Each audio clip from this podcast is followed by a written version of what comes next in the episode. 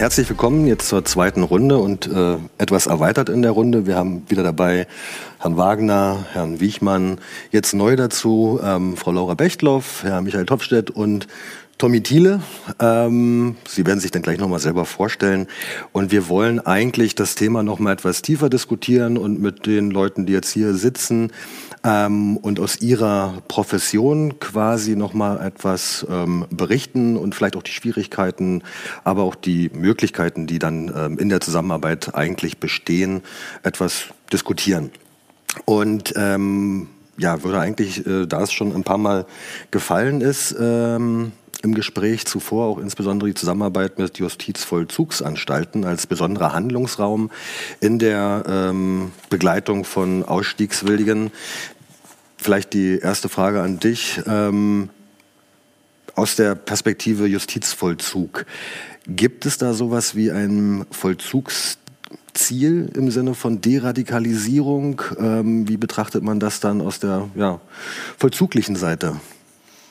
Ähm, ja, also grundsätzlich erst einmal zu meiner Funktion im Justizvollzug. Ähm, ich bin als Gruppenleiterin dort tätig ähm, seit 2016. Gruppenleitung bedeutet ähm, insbesondere auch für die Behandlung und Begleitung der Inhaftierten zuständig. Ähm, die Behandlung im Sinne von Straftatauseinandersetzung und so weiter.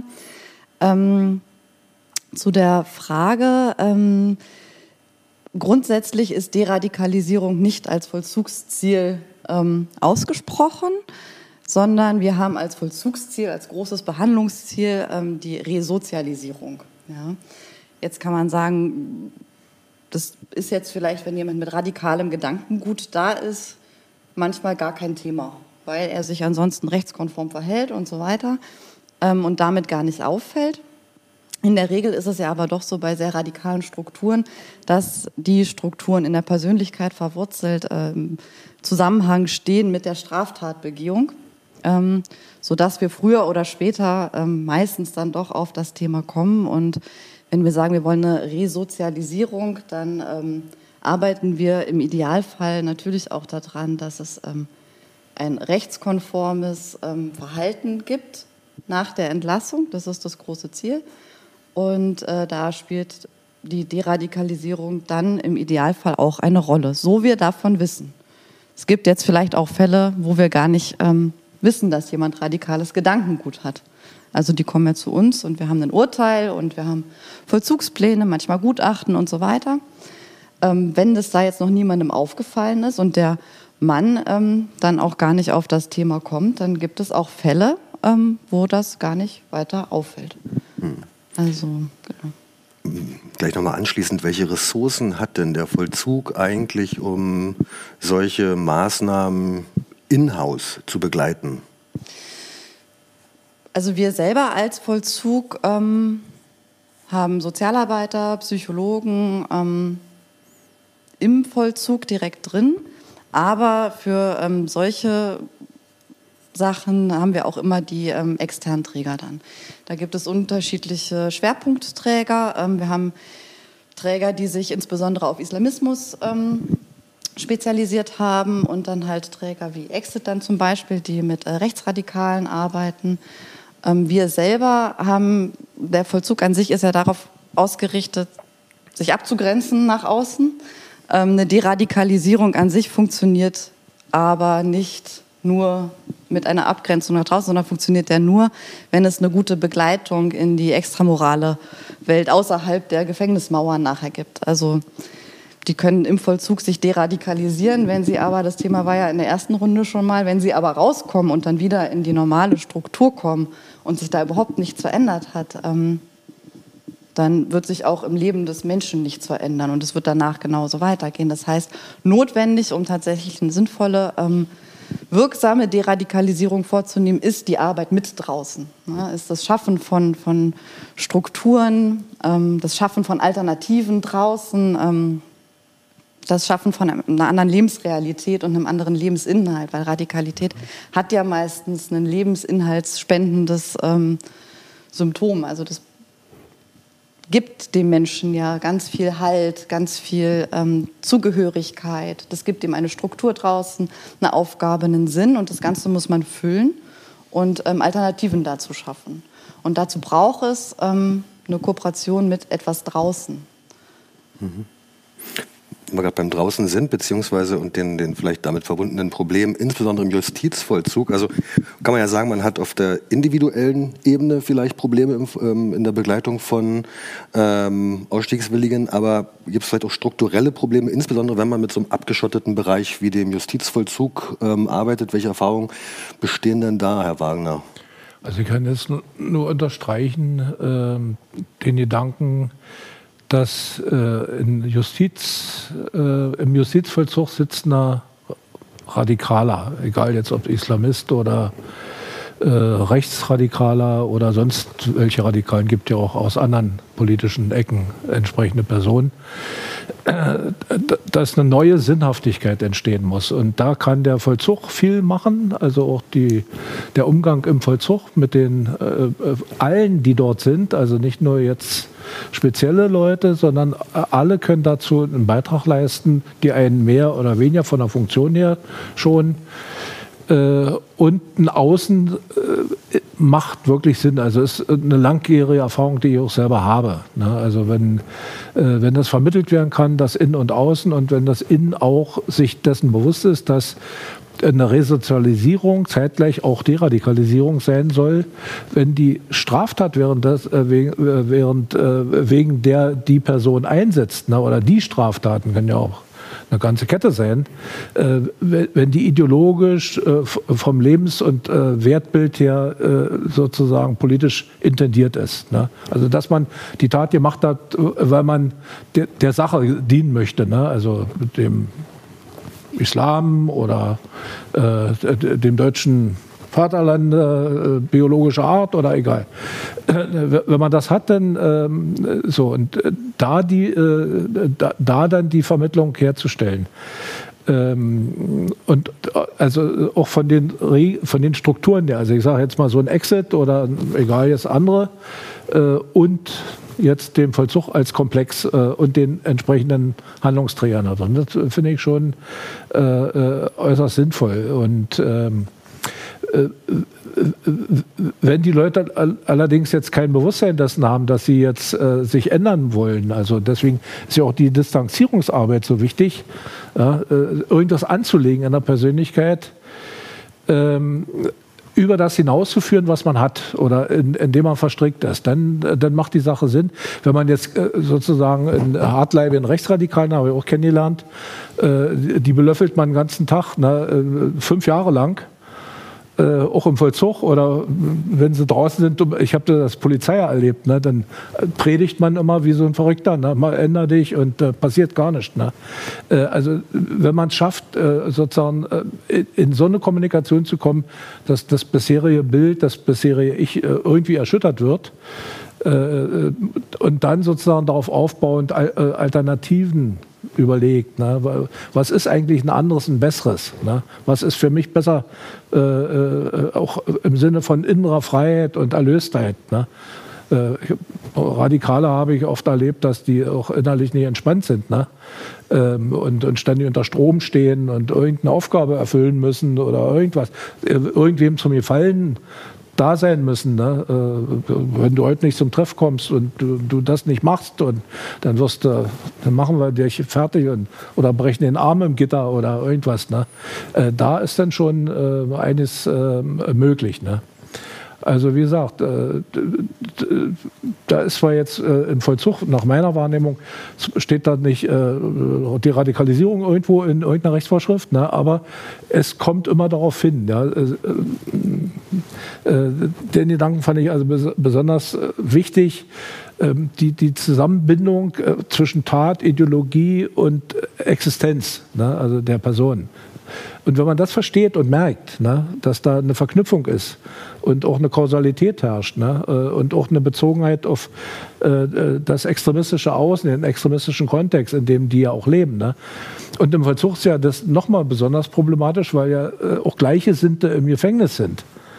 Ja, ich, ich, war ja in Tegel beispielsweise, äh, dort wo die Mörder sitzen, in dem, äh, da, da habe ich geguckt, auf dem, äh, auf dem Platz spielten da Gefangene Ball, ne?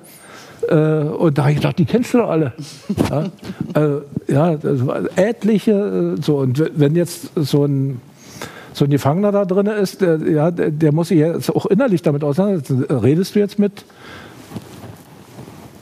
Verzugsbediensteten, sage ich jetzt mal, ne? oder äh, traue trau ich mich in Exit mit Menschen als Besucher zu empfangen? Ne? Das ist ja schon, die haben mich ja auch gesehen, ne? die kennen mich ja auch.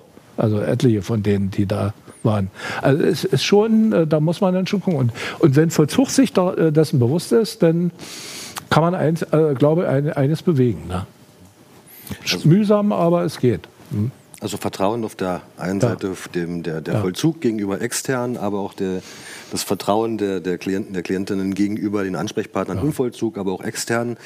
Und ähm, ehrlich gegenseitig Probleme benennen. Ne? Das ist äh, immer wichtig. Denn das finde ich also auch sagen, wenn, wenn der Vollzug mit äh, irgendeiner Sache nicht einverstanden ist, was wir zum Beispiel machen würden, Kritik üben, äh, gucken und umgedreht, äh, wenn wir was haben, äh, kann man es natürlich auch ja. irgendwie geschickt gestalten, dass es angenommen und verstanden und dann auch gewollt wird. Ne? Mhm. Okay, dann gehen wir davon aus, ähm, wir haben diese Vertrauensebene, wir haben den Klienten und wir haben den, ähm, den Ansprechraum oder den Anspracheraum ähm, und wir sind in Richtung Vollzugsziel und in Richtung Haftentlassung. Ähm, und dann schaue ich jetzt rüber zu Herrn Topstedt. Ähm, das danach, ähm, der Übergang, die Reintegration dann aus diesem Haftraum, aus diesem Haftleben, teilweise über mehrere Jahre, teilweise Jahrzehnte, äh, die denn da verbracht worden sind. Welche Herausforderungen und äh, welche Möglichkeiten hat denn da die Bundesanstalt für Arbeit bei der Entlassung mitzuwirken ähm, und, und solche Prozesse auch produktiv für die Person zu gestalten? Ähm, vielleicht können Sie da so ein bisschen aus der Praxis erzählen erstmal die Lanze brechen und sagen, wir arbeiten nicht direkt primär für den Entlassungszeitraum. Das ist natürlich das Ziel, auch der Übergang. Ich bin jetzt seit zehn Jahren in den Vollzugsanstalten Berlins tätig, ähm, als einer von wenigen Resozialisierungsberatern. Das heißt, Mitarbeiter der Agentur für Arbeit, ausschließlich Beratung, Unterstützung von Inhaftierten in Berlin. Habe also nur das straffälligen Klientel, was die Zeit dort verbüßt. Für mich beginnt die Arbeit ab dem ersten Tag der Haft. Also da geht es nicht darum, dass wir sechs Monate vor dem Entlassdatum, wenn es bekannt ist, was ja oft im Vollzugsverlauf gar nicht bekannt sein kann, weil es gibt so viele Termine zwischendurch, Halbstrafe, Zweidritteltermin, Reststrafe ersuchen, dass man nie auf ein bestimmtes Datum hinarbeiten kann. Das heißt, äh, für mich ist der erste Tag relevant und wir sind auch ab dem ersten Tag in allen Haftanstalten präsent. Und ich habe auch in der Zusammenarbeit mit den Inhaftierten mitbekommen, auch in Rücksprache natürlich mit den zuständigen Gruppenleitungen, ähm, dass es für alle Beteiligten von Vorteil ist, ab dem Zeitpunkt zu starten. Und der große Punkt, mein Hauptpunkt ist natürlich das Thema der Biografiebrüche. Das Thema, was wir auch in der ersten Runde hatten, ähm, der fehlenden Schulabschlüsse, der fehlenden Berufsbildungsreife, wenig bis kaum Klientel, was über eine abgeschlossene Berufsausbildung verfügt. Das heißt, die Chancen auf dem Arbeitsmarkt, jetzt mal unabhängig des Rucksacks, Vollzug, Eintragung, Führungszeugnis sind schon so schwierig genug, dass im Vollzug mehr oder weniger schon zusammengearbeitet wird in Richtung Schulabschluss, was in Tegel ja möglich ist, die Berufsbildungsreife zu ermöglichen, dass wir in der Haftanstalt, in den Haftanstalten Berlins auch Möglichkeiten haben, über externe Träger, Bildungsträger, das heißt auch wieder Netzwerkpartner, modulare wie abschlussorientierte Umschulungen umzusetzen. Das heißt, dass die Inhaftierten schon während der Haft einen Beruf erlernen können, was natürlich den Übergang aus der Haft heraus, eventuell über den offenen Vollzug wiederum erleichtert mit einem Berufsabschluss, als wenn man erst mit dem blauen Sack auf den Rücken, Tor 1, Tegel, dann anfängt irgendwo zu gucken, okay, sozialer Empfangsraum, Wohnung, Geldleistung, Krankenversicherung, das ist für mich zu spät. Das ist für mich garantiert zu spät in der Praxis, dass man äh, dann viel, viel früher beginnt. Und ein Großteil der Personen, mit denen ich zusammenarbeite, haben Biografiebrüche. Das heißt, wir reden hier über einen kleinen Prozentsatz, die die Berufsbildungsreife haben. Das sind eher dann so die älteren Klientel. Ähm, alles jünger als 40, meine Erfahrung, muss ich so sagen, hat sehr, sehr oft Abgangszeugnisse, Förderschulabschlüsse wenn überhaupt vorhanden, maximal ein Hauptschulabschluss, heutzutage Berufsbildungsreife und da setze ich an.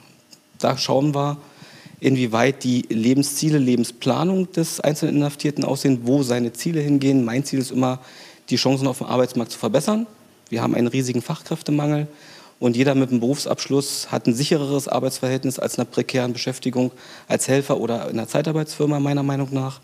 Und da arbeite ich in der Richtung, dass die, die möchten, weil Zusammenarbeit mit uns, mit mir ist freiwillig, diese Chance bekommen können. Aber auch in Rücksicht natürlich auf die Deliktstruktur und dann die Integration in den Arbeitsmarkt.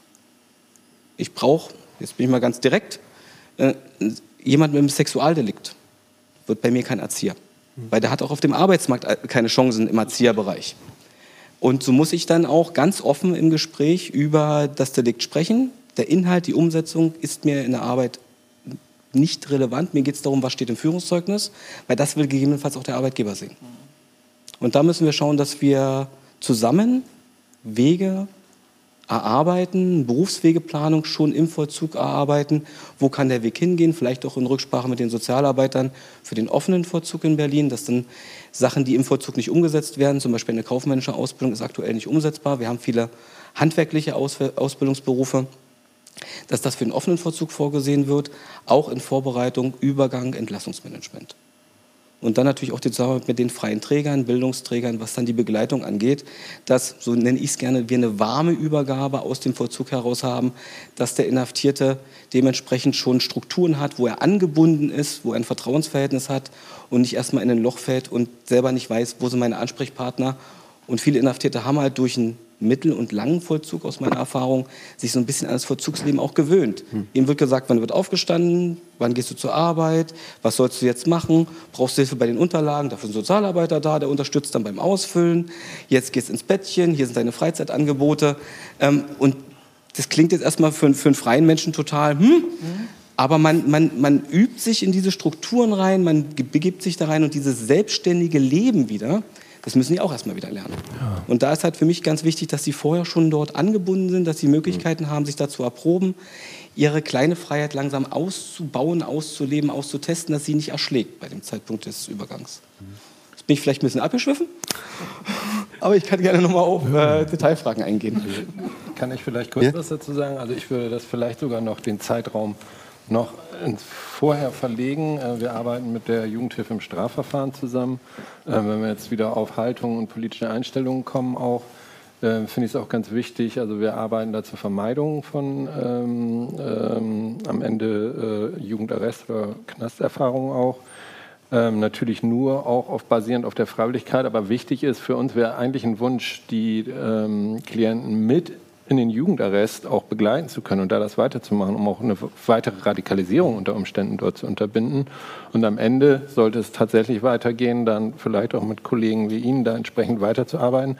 Weil was ja jetzt ein bisschen zu kurz kommt, sind dann sozusagen, äh, wir sind jetzt da, ich glaube, das ist dann auch die, das Interessante, worüber vielleicht noch reden, das Legalitätsprinzip. Also sagten ja selber irgendwie, ähm, ja, es geht jetzt erstmal sozusagen darum, den Menschen wieder ähm, ins normale Leben zu integrieren, das möglichst frühzeitig. Und trotzdem haben wir ja dann auch noch nicht über die Haltung gesprochen. Ne? Also ähm, wo, und das war ja auch in der ersten Runde ein bisschen der Inhalt zu sagen, okay, für uns ist die ähm, Menschenverachtung, die Haltung auch ein äh, Zeichen oder eine Möglichkeit, dass die Biografiearbeit oder eine positive Biografie stoppt oder ähm, sich eben nicht ähm, entwickelt. Schul, äh, ähm, Schulnoten werden schlechter, Schulabschlüsse nicht gemacht, der Arbeitgeber passt nicht. Und das finde ich, ist glaube ich auch nochmal wichtig, das entsprechend zu begleiten sozusagen. Mhm. Und ähm, das finde ich dann ganz interessant in dieser zwischen Regelstrukturen und Vereinen, wie wir denn dann dezidiert sozusagen zu diesen Haltungen arbeiten. Da haben wir, glaube ich, ganz viel im Positiven dann am besten, konstruktiv an Reibungsfläche, aber dass das sozusagen dann auch ähm, in dem Arbeitsfeld ähm, ja, zu einer gewinnbringenden Kooperation wird, sozusagen. Da sehe ich mich ein bisschen so als ja, Vertreter vor Ort natürlich einer Regelstruktur, das mhm. Arbeitsamt, mhm. Ähm, wo natürlich in den ersten Gesprächen, wie Frau Bechtloff auch schon gesagt hat, jetzt nicht unbedingt gleich herauskommen muss, dass jemand irgendwelche radikalen Haltungen hat oder wie sein Menschenbild aussieht mhm. oder zu welchen Strömungen oder Tendenzen es kommt. Äh, meine Erfahrung der letzten Jahre ist mit, diese, mit der neuen Welle der Reichsbürger, was ja auch durch die Regelstrukturen, Agenturen wie Jobcenter ähm, geschwappt ist, wo es dann auch oft Reibungspunkte gab. Das sind Personengruppen, die mit Behörden ja gar nichts zu tun haben wollen.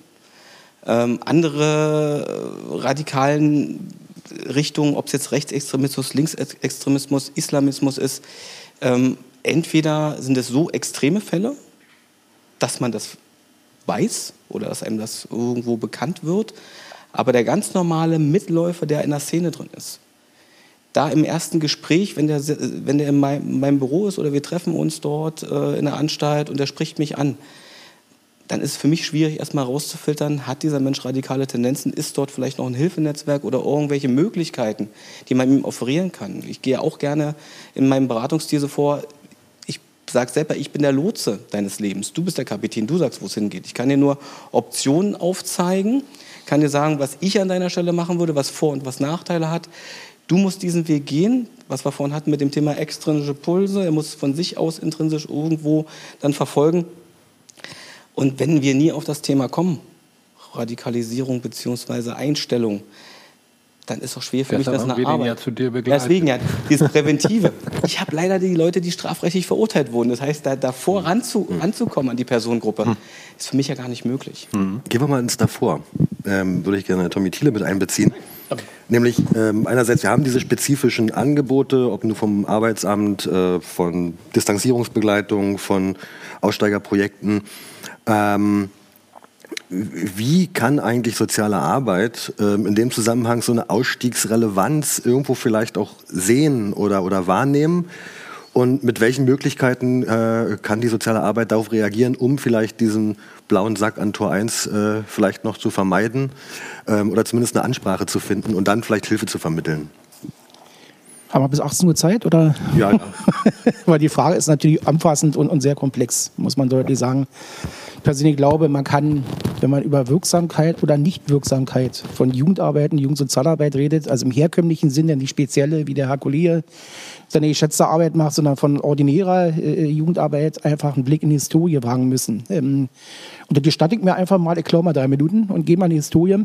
90er Jahre durfte noch ein Begriff sein im Osten. Baseballschlägerjahre ist der äh, reduzierte Begriff auf die Zeit äh, im Osten. Ähm, hatten wir eine relative äh, soziale Deutungshoheit von rechtsextremen Struktur, äh, Strukturen, gerade aus dem Jugendbereich, äh, in den Dörfern und Orten äh, in, in, in Brandenburg, aus dem ich komme. Bin Königs Wusterhausener, arbeite seit 1990, angefangen im AGAG-Programm damals, war ein Aktionsprogramm des Bundes gegen Aggressionen, Gewalt, äh, Ausländerfeindlichkeit, später überführt in SOPRO, ein Sonderprogramm des Landes Brandenburg, die mit Strukturen aus rechtsextremen jugendlichen äh, Gruppen arbeiten sollten. Man reduzierte damals das Problem auf ein Jugendproblem, ähm, völliger Fehler, völlig irre damals, äh, wenn ich das mal so sagen darf, ähm, und sagte, wenn wir genug Jugendarbeiter ein Sonderprogramm einstellen, die lösen das Problem für uns. Läuft. Prima lief natürlich nicht, muss ich nicht zu sagen. Ähm, ihr habt eine relativ große äh, Verdrängungssache des Problems von Kommunalverantwortlichen, von Politikern über Jahre hinweg und letztendlich ist das, was man sich erträumte von dieser Art von Jugendarbeit und was wir gerne selber erfüllt hätten, äh, völlig äh, ging natürlich nicht, ganz deutlich. Die Erfolge, die wir hatten, waren übersichtlich. Ich will ja nicht sagen, dass es punktuell in Fürstenwalde, in KW, in Angermünde auch Erfolge gab von, von, von Projekten, allerdings bei deutlich nicht so, wie man sich das gerne gewünscht hätte. Das heißt, wir waren natürlich nicht in der Lage, das Rechtsextremismusproblem in Ostdeutschland zu lösen. Und ihr habt 97, 98 ein Umdenken. Darauf komme ich jetzt, warum ich jetzt auf Wirksamkeit von Sozialarbeit komme, im Land Brandenburg zumindest. Ähm, der hat einen MP, den ich persönlich nach wie vor sehr schätze, äh, Herr Stolpe, äh, damals äh, als Person, und ein Innenminister, der nannte sich Alvin Ziel. Und die haben vier Dinge eingeführt. Erstens die Repression wurde 97, 98 massiv gesteigert gegen Angehörige von rechtsextremen Szenen, von Gruppierungen von Einzelaktivisten. Sprich, da wurden zwei Sondereinheiten gegründet damals. Das eine war die Mega. Das waren die mobilen Einsatzeinheiten gegen äh, äh, Gewalt und Ausländerfeindlichkeit. Und das war eine zweite Einheit, die nannte sich TOMEC. Täterorientierten Maßnahmen gegen extremistische Gewalt. Zwei Sondereinheiten mit Sonderbefugnissen die äh, von 98 bis 2002, später dann in einer anderen Struktur, massiv Druck auf Aktivisten, Aktivistinnen der Szene ausübten. Nicht nur auf die Aktivisten selber, sondern auch ums Umfeld. Wohnungsvermieter, Arbeitgeber etc. Der Leidensdruck für Aktivisten und Aktivistinnen aus der Szene wurde unermesslich höher, als sie bis 97, 98 gewohnt gewesen sind. Zweite Säule, das Land Brandenburg, erst von oben, dann nach unten erkannte, dass das Problem Rechtsextremismus auch ein Problem ist, was die Zivilgesellschaft betrifft. Und zwar in allen Altersgruppen. Hat damals erstmal äh, das Programm Tolerante Brandenburg gegründet, äh, dann auch das Aktionsbündnis gegen Ausländerfeindlichkeit etc. pp. Und die mobilen Beratungsteams des Landes, die also vor Ort gingen und auch Strukturen der Zivilgesellschaft in den Orten berieten. Da gab es dann viele Dinge, die auch vor Ort entstanden sind, äh, äh heimisch in einer weltoffenen Stadt, äh, äh, Bündnis gegen Rechts, also viele Dinge, wo Zivilgesellschaft aufstand und sagte, wir müssen hier was tun. Dritter Punkt, Jugendsozialarbeit wurde ein Stück weit gestärkt, auch zähneorientierte Jugendsozialarbeit, indem mir gesagt wurde, okay, wir brauchen Experten, Leute, die mit Feindberührung an die Front gehen und auch sich nicht scheuen, in Szene rinziehen um mit Szene zu arbeiten. Und die vierte Säule, die ich persönlich für wahnsinnig wichtig halte und wo ich auch äh, in der Zusammenarbeit mit Exit gute Erfahrung gemacht habe, wenn ich jemanden habe, der über den Leidensdruck der Repression und über die Ächtung der Zielgesellschaft raus will aus Szene und das auch über die Angebote und Vernetzung von Jugendarbeit macht und schafft, die wir ja anbieten können. Wir haben ja Netzwerke etc. pp.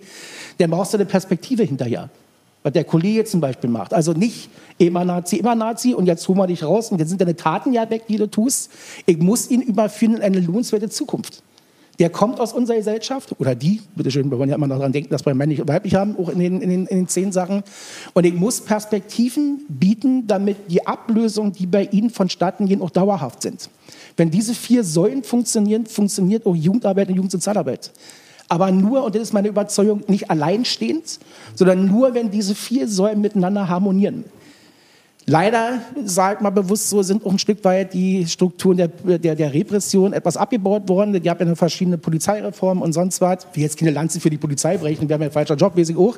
Aber ich denke nach wie vor, dass nur wenn diese, diese Strukturen miteinander harmonieren und auch miteinander nicht zusammenarbeiten, wird Jugendarbeit mit Polizei selten machen, aber nur wenn dort der Druck auch da ist, der dafür sorgt, dass nicht nur Aktivisten und Aktivistinnen aus Szene, aus politisch verantwortlichen Stellungen, sondern auch aus dem Umfeld ringsherum, ne, Jugendliche, Jugendgruppen etc., diesen Druck verspüren, der da passiert, werden auch die Angebote, die wir setzen können, erstmal relevant für die entsprechende Klientel, die noch oder wie auch immer in Strukturen stecken, äh, äh und die da halt dann raus wollen. Das ist für mich so ein Stück weit wichtig, das nochmal zu betonen aus der Historie, was wirklich Jugendarbeit leisten kann und was sie auch nicht leisten kann. Auch das ist wichtig. Hm.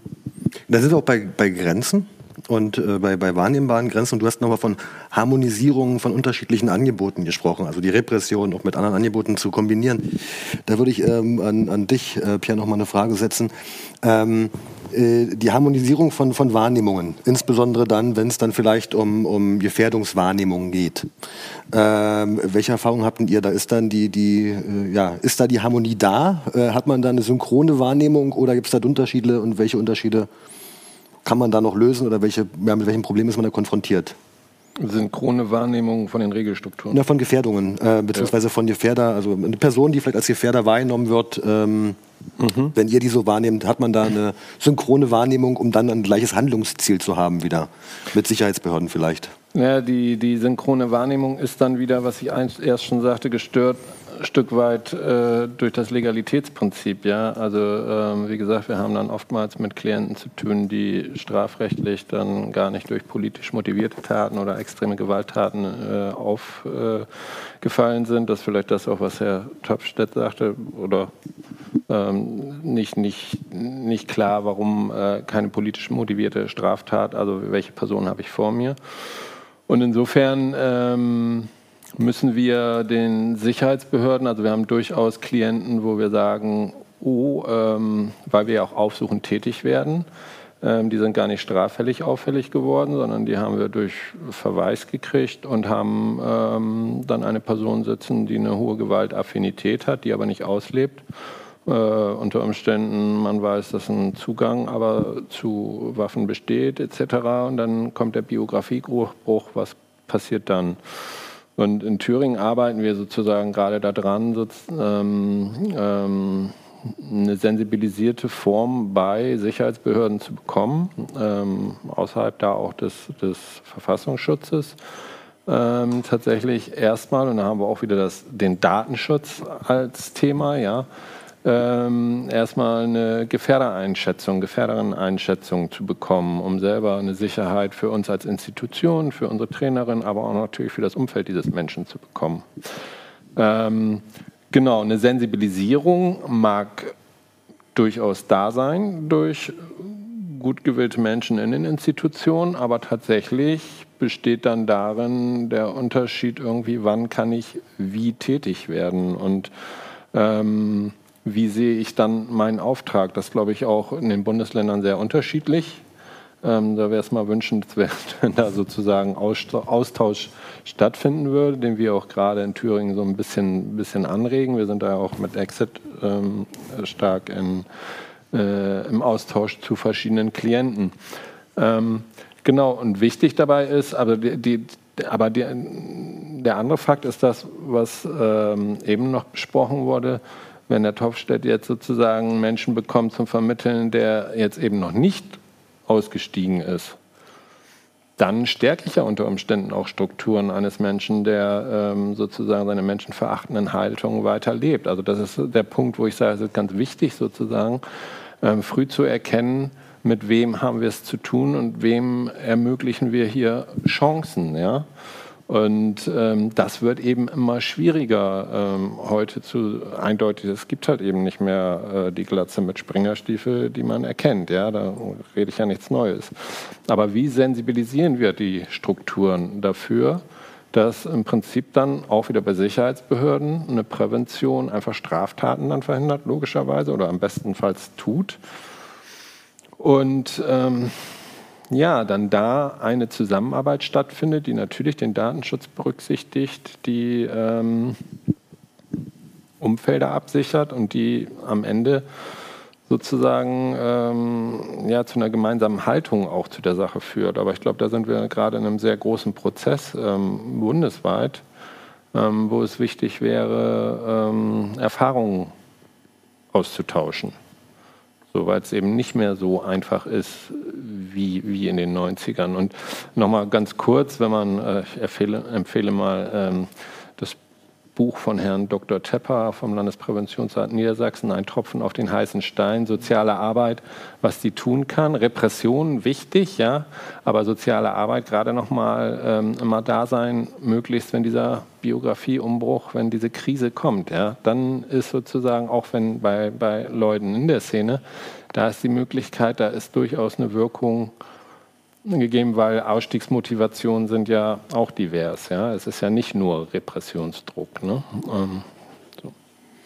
Jetzt haben wir gerade die Klienten, den Klienten ähm, als Gefährder. Ähm, drehen wir es nochmal um, auch in der Praxis äh, von Exit. Ähm, die Klienten als Gefährdete. Ähm, wie sind denn da die Erfahrungen? Auch da ist ja die Zusammenarbeit mit Sicherheitsbehörden notwendig. Ähm, und wie sind da die Erfahrungen? Funktioniert das, äh, um halt diese Gefährdungen vielleicht zu kompensieren in unterschiedlichen Fällen? Und welche Möglichkeiten bestehen da eigentlich, Herr Wagner? Naja, das ist auch ein schwieriges, äh, schwieriges Thema. Man tanzt da immer auf dem Drahtseil rum.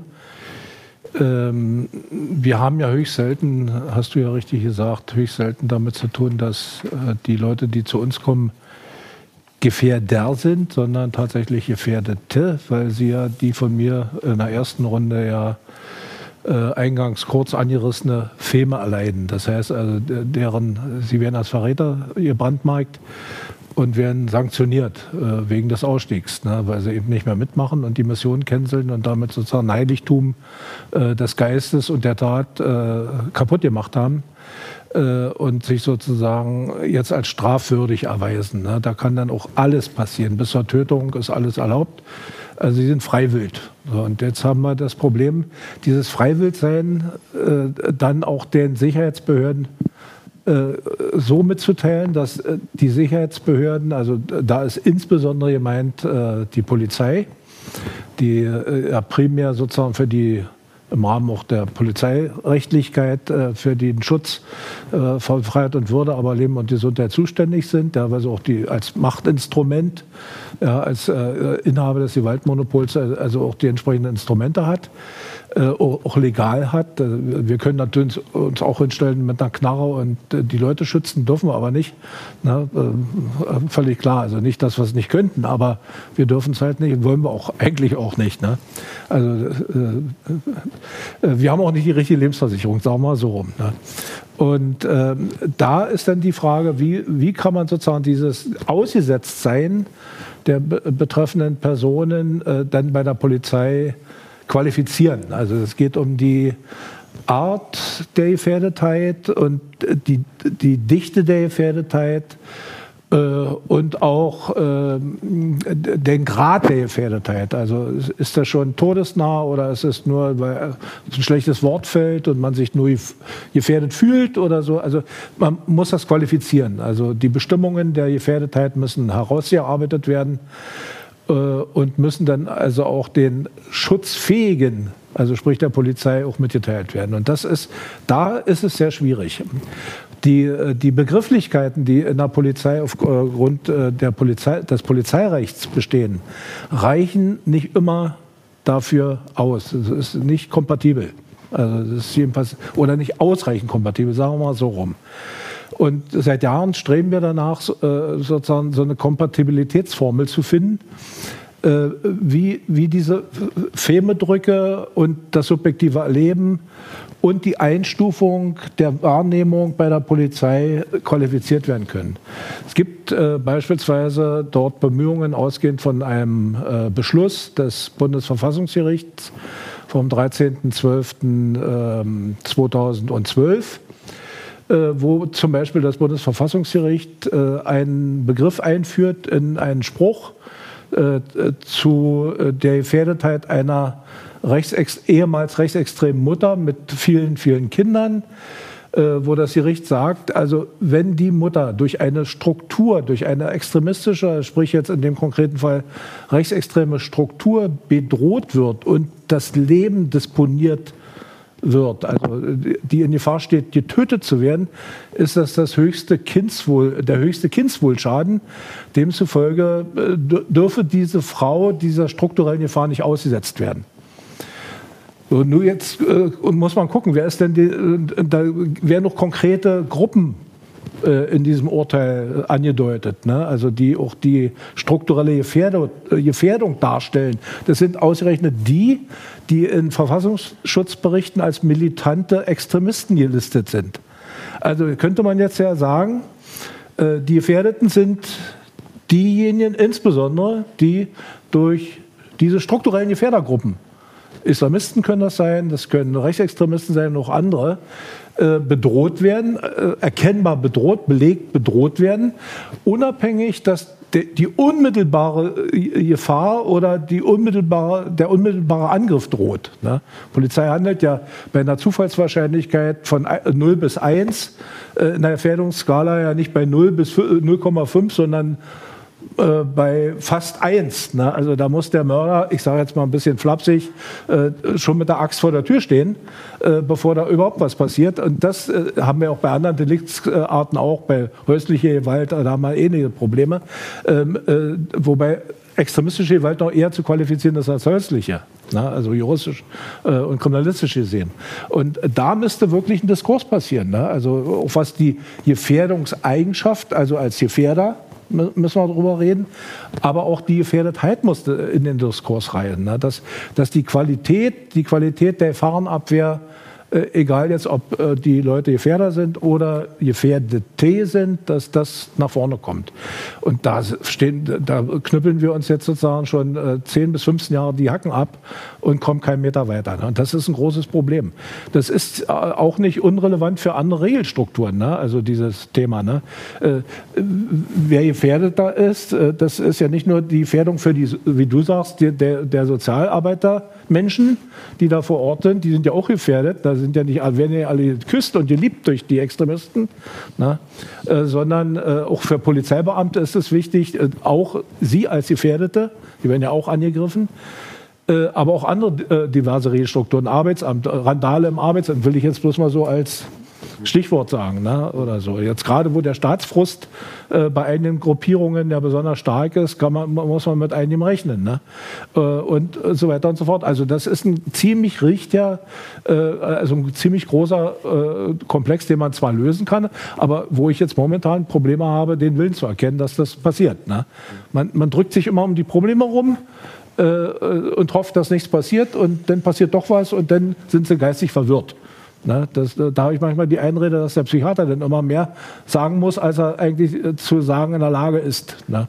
Also, dass, dass da sozusagen noch einer draufgelegt wird in Richtung Psychiatrie. Und das, das ist nicht gut. Ne? Na, es wäre eben auch schöne, transparente Systematisierung ja. einfach zu haben. Das ja. meinte ich mit bundesweiten Fachaustausch. Ja? ja. Äh, äh, Austausch von den, von den Sicherheitsbehörden auch. Also wenn klar ist, wer für was zuständig ist, Staatsschutz, LKA, mhm. ähm, dann, dann hat man ein Verfahren, womit auch zivilgesellschaftliche Ja. oder dann eben auch soziale Arbeit im Allgemeinen einfach sagen kann, ich wende mich jetzt mit meinem, das dann auch nochmal, wie läuft das Verfahren unter Datenschutzbedingungen ab, ja, mit meiner Fallvignette oder sonst wie an äh, die, die, bundeseinheitlich dann möglichst, kann ja trotzdem in den Ländern beschlossen werden, äh, mit meinem Fall an die und die Stelle. Und dann weiß ich, das läuft so und so ab. Ja, das ist für Betroffene wie für zivilgesellschaftliche äh, Initiativen, für alle transparent, sicher und man hat ein Verfahren entwickelt. Ja, das ist ja. überfällig.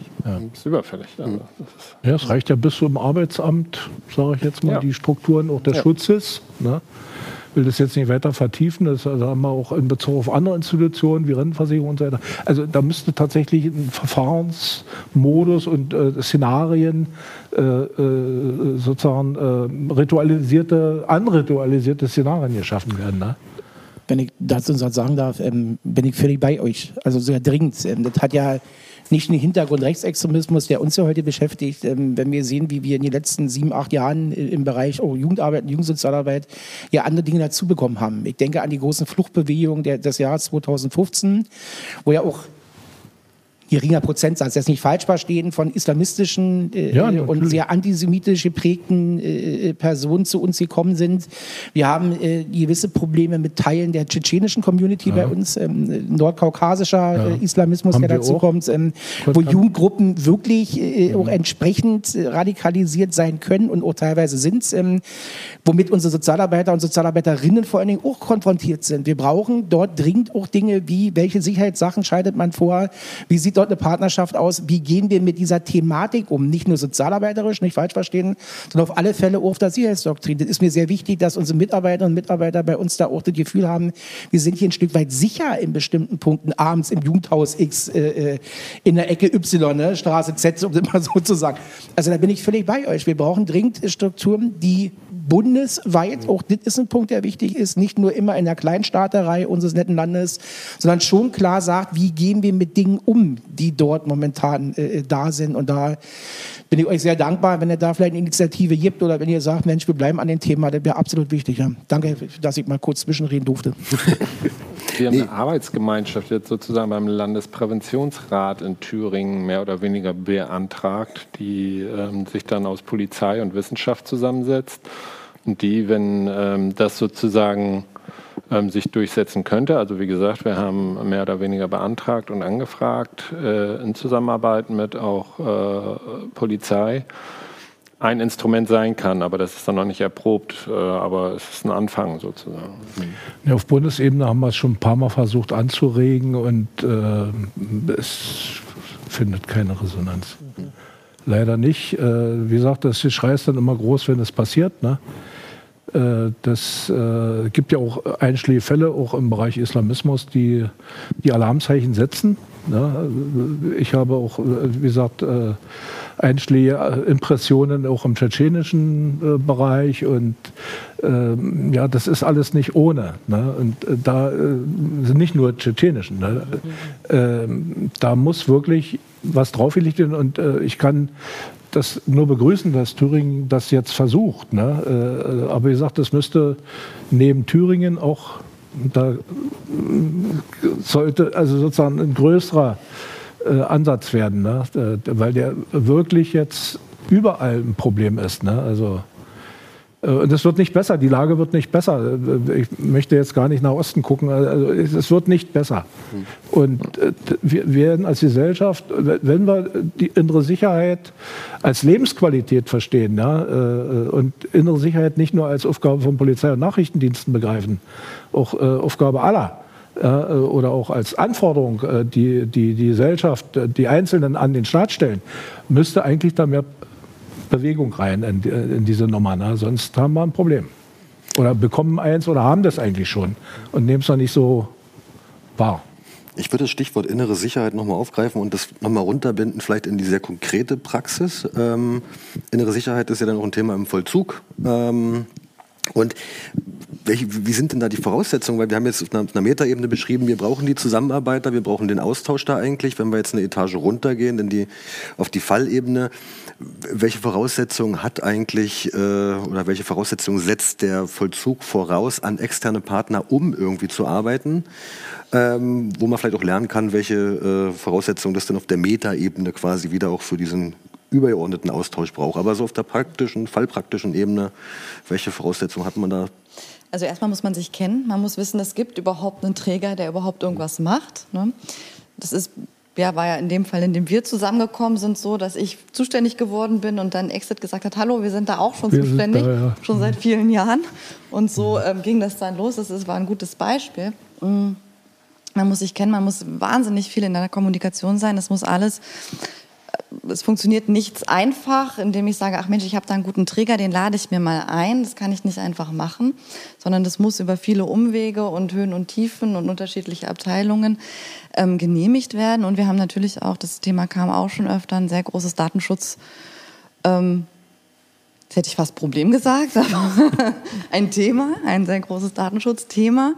Ähm, was ja über vier Ecken funktioniert dann. Also es gibt einmal unseren Datenschutz, es gibt den Datenschutz von Exit, der ja viel persönlicher oder von dem externen Träger, der viel persönlicher an den Menschen dran ist und auch viel persönlicher dran sein muss, damit überhaupt irgendwas funktioniert, also ein ganz großes Vertrauen braucht.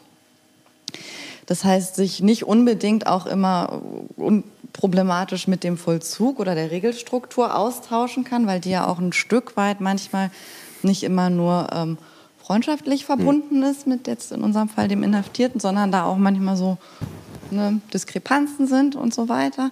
Und im Idealfall funktioniert es halt im, im, im Übereck, in der Mitte der, der, der Klient, Inhaftierte, wie auch immer. Und ähm, der mit allem einverstanden ist und der das auch so möchte und der, der diesen Willen daran hat. Ne? Dass alle auch zusammenarbeiten, der selber versteht, dass es notwendig ist. Ne? So kann es dann gut funktionieren. Ähm, es braucht ganz viel Kommunikation, es braucht ganz viel Transparenz und auch so ein gewisses ähm, Vertrauen von allen ähm, Beteiligten gegen, gegenseitig.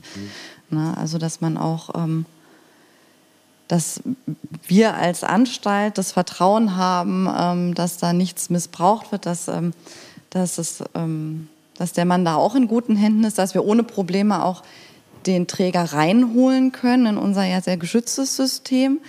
Ähm,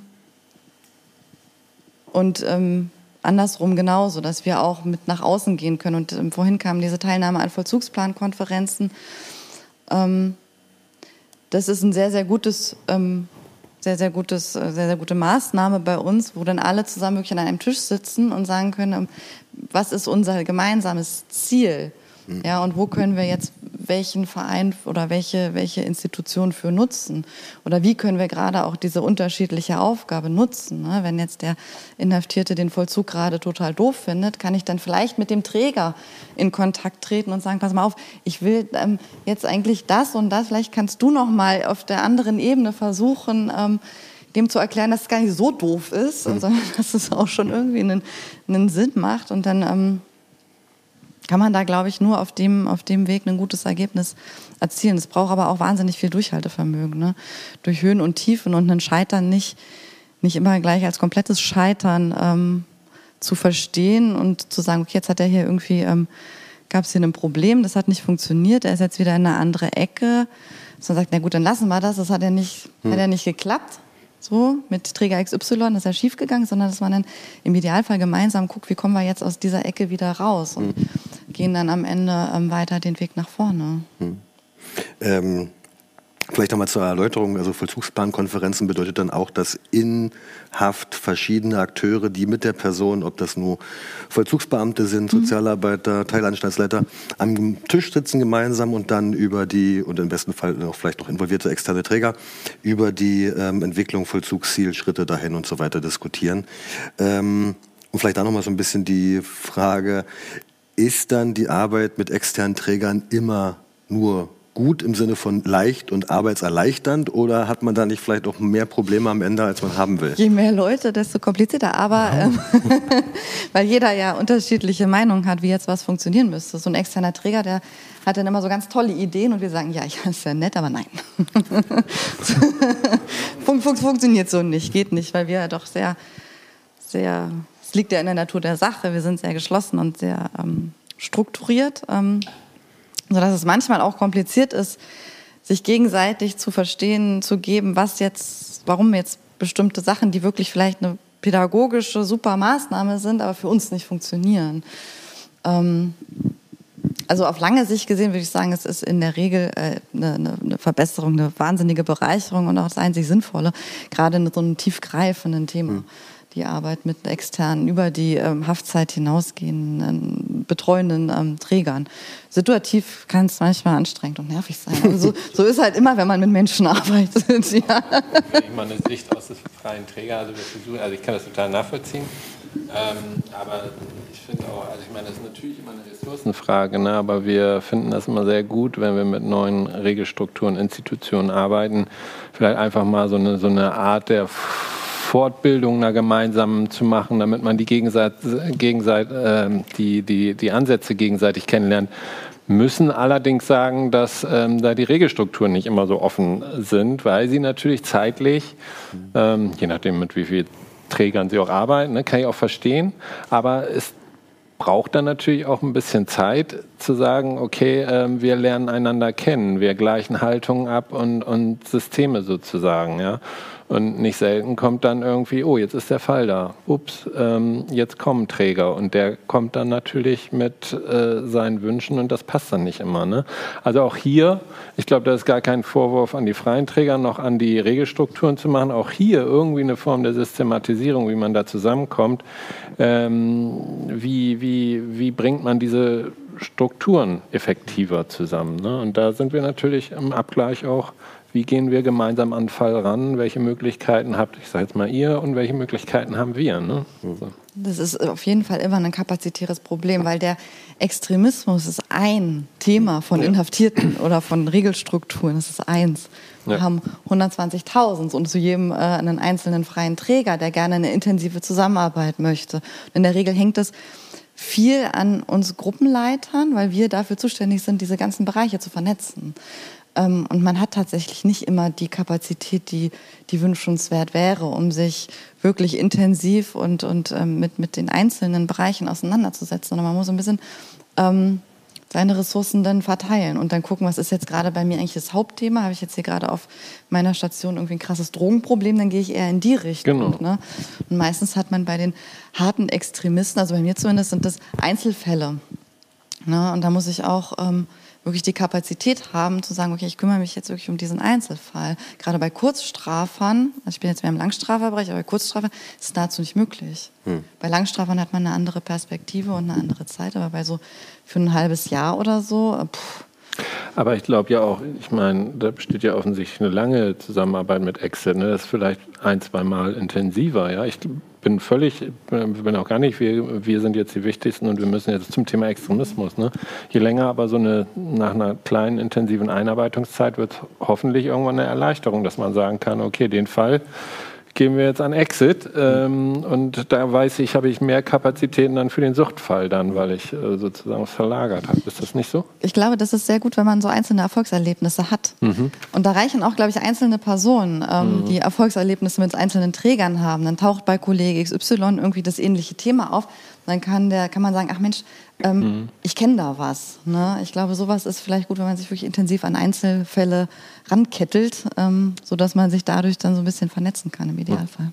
Das bringt mich jetzt so tatsächlich zu der Frage, inwiefern man eigentlich so eine ähm, strukturierte Zusammenarbeit im, im, im, gemeinsamen Sinne eigentlich erzwingen kann oder ob die nicht auch teilweise eher über Kennverhältnisse, Entwicklungen, lange ähm, äh, Prozesse quasi verstetigt werden kann. Also ich will beides nicht ausschließen, aber ähm, jetzt auch aus unserer Erfahrung her, äh, klar waren es auch immer ähm, sehr konkrete gemeinsame Arbeits äh, quasi ähm, ähm, Momente, die man dann damit verbracht hat und damit dann halt diese äh, Ebene entwickelt hat. Und äh, wir hatten auch in der Vergangenheit unterschiedliche Erfahrungen auch mit, mit äh, der Arbeitsagentur, mal eher konfrontativ, mal eher äh, im Zusammenwirken im Sinne des Klienten. Vielleicht fehlt uns da auch dann äh, hier und da der, der passende Ansprechpartner. Ähm, aber jetzt aus der Perspektive von der, von der Bundesarbeit, äh, Bundesanstalt für Arbeit, welche Möglichkeiten hat eigentlich die Bundesanstalt da auch nochmal bestimmte Prozesse zu sichern, ähm, Ausstiegsprozesse zu sichern, ähm, quasi dem, dem Interesse des, des Ausstiegs äh, und der Ausstiegsbegleitung nochmal flankierend als, als Wingman ähm, in irgendeiner Art und Weise quasi äh, ja, zu unterstützen? Ausstieg jetzt aus der rechtsradikalen Szene. Wir sind nicht beim Thema Vollzug. Ja, ja, wir sind, wir sind raus aus dem Vollzug. Wir sind raus aus dem Vollzug und sind jetzt quasi dann ähm, äh, entweder danach, aber auch kann ja auch ohne Haftzeit äh, davor sein. Aber welche Möglichkeiten bestehen denn da eigentlich? Oder hat man da Möglichkeiten, solche Prozesse zu begleiten? Also ich glaube, ich muss ganz ehrlich sagen, dass äh, das Kernthema der Bundesagentur für Arbeit als Versicherungsanstalt nicht die Begleitung aus der rechtsextremen Szene ist, auch von Ressourcen, von personellen Ressourcen nicht sein kann. Was halt das Kernthema wirklich in dem Sinne ist, ist das Thema berufliche Bildung, Integration in den Arbeitsmarkt zur Sicherung des Lebensunterhalts. Punkt. Jobcenter, weil viele verwechseln das immer. Ich möchte einfach mal die, die Bühne kurz für zwei Minuten nutzen. Das sind zwei unterschiedliche Rechtskreise. Das Jobcenter ist ein Grundsicherungsdienstleister SGB II. Das heißt, alle Personen, die für den Arbeitsmarkt verfügbar sind über kein Einkommen verfügen und keinen Anspruch haben auf vorrangige Leistungen, wie zum Beispiel sich einen Anspruch auf Arbeitslosengeld durch Arbeit erarbeitet haben, die werden durchs Jobcenter beraten, versorgt, finanziell unterstützt. Ähm, die Agentur für Arbeit ist ein Versicherungsdienstleister, heißt, man hat in eine Versicherung eingezahlt, ähnlich wie eine Haftpflichtversicherung. Es kommt der Versicherungsfall. Es kommt der Versicherungsfall zum Thema ähm, ich bin arbeitslos oder von Arbeitslosigkeit bedroht und dann kann man die Leistung der Agentur nutzen. Oft sind beide Institutionen in ähnlichen Gebäuden, haben ähnliche Schilder und nutzen zufällig das gleiche Computerprogramm. Ähm, womit auch die Übergabe, der Übergang von den Rechtskreisen vereinfacht ist.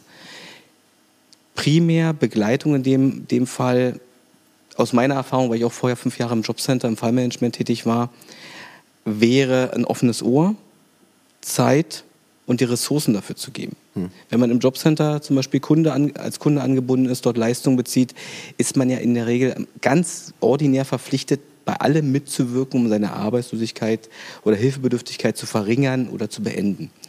Und wenn man in einem Ausstiegsprozess ist, ähnlich wie bei den Prozessen, die ich im Vollzug begleite, dann ist eine ganz, ganz wichtige Ressource Zeit. Und wenn man einen Ansprechpartner vor Ort hat, mit dem man nicht bis zu tief ins Detail, aber offen reden kann und sagen, ich bin hier in einem Prozess, ich bin bei einem Träger angebunden ähm, und ich bekomme über diesen Mitarbeiter die Zeit für diesen Prozess.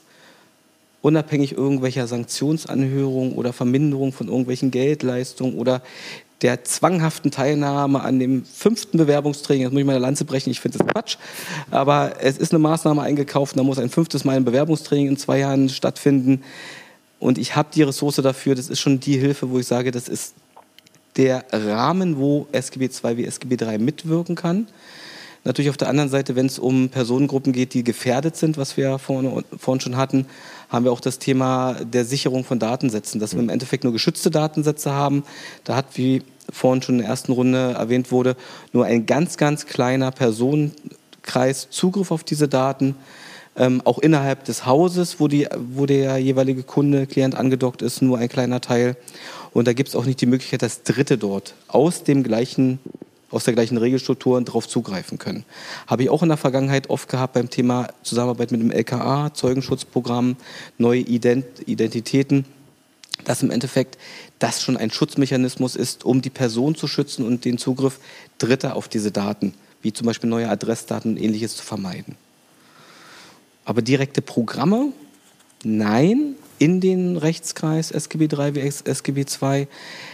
Zusammenarbeit mit Trägern, die vielleicht dort in diesem Bereich auch mit aktiv sind. Und ich muss sagen, auch, weil ordinär, wie gesagt, die berufliche Bildung relevant ist, aber wir viele Träger haben, die noch sozialpädagogisch begleiten, mhm. unterstützen und vielleicht auch diesen, diesen Prozess als Vertrauensperson dort mitwirken können. Wäre zwar wieder ein Akteur mehr in dem Hilfenetzwerk, in manchen Situationen, aus meiner Erfahrung, weil ich auch lange unten in Tato Fleming tätig war, Zossen und so weiter, da, da ist es manchmal nicht schlecht, von der Sucht und von, der, von ähnlichen Strukturen zu sagen, es gibt noch eine Vertrauensperson außerhalb der Regelstruktur Jobcenter, hm. die begleitet. Also diese Möglichkeiten gäbe es. Aber direkte An Angebote, Instrumente meines Wissens nicht. Nee, genau, das ist ja das, was ich meine, dass man eigentlich diese spezifischen Hilfen in verschiedenen Räumen auch dann quasi ähm, abrufen kann. Also wir als Ausstiegsprojekt die Hilfen in verschiedenen Bereichen, ob das Vollzug, mhm. ähm, Arbeitsagentur, Jugendhilfe ähm, oder spezifisch Distanzierungsarbeit und das gleiche auch wieder quasi rückwirkend äh, und sich da ein Stück weit verzahnt. Und ich glaube, wir könnten jetzt hier noch sehr, sehr, sehr viel länger reden äh, und insbesondere nach zwei Jahren Pandemie und wenig äh, Kontakt und äh, wenig Interaktion im in solchen Runden. Ähm, leider haben wir trotzdem nicht die viele Zeit, die wir gerne hätten zur Verfügung.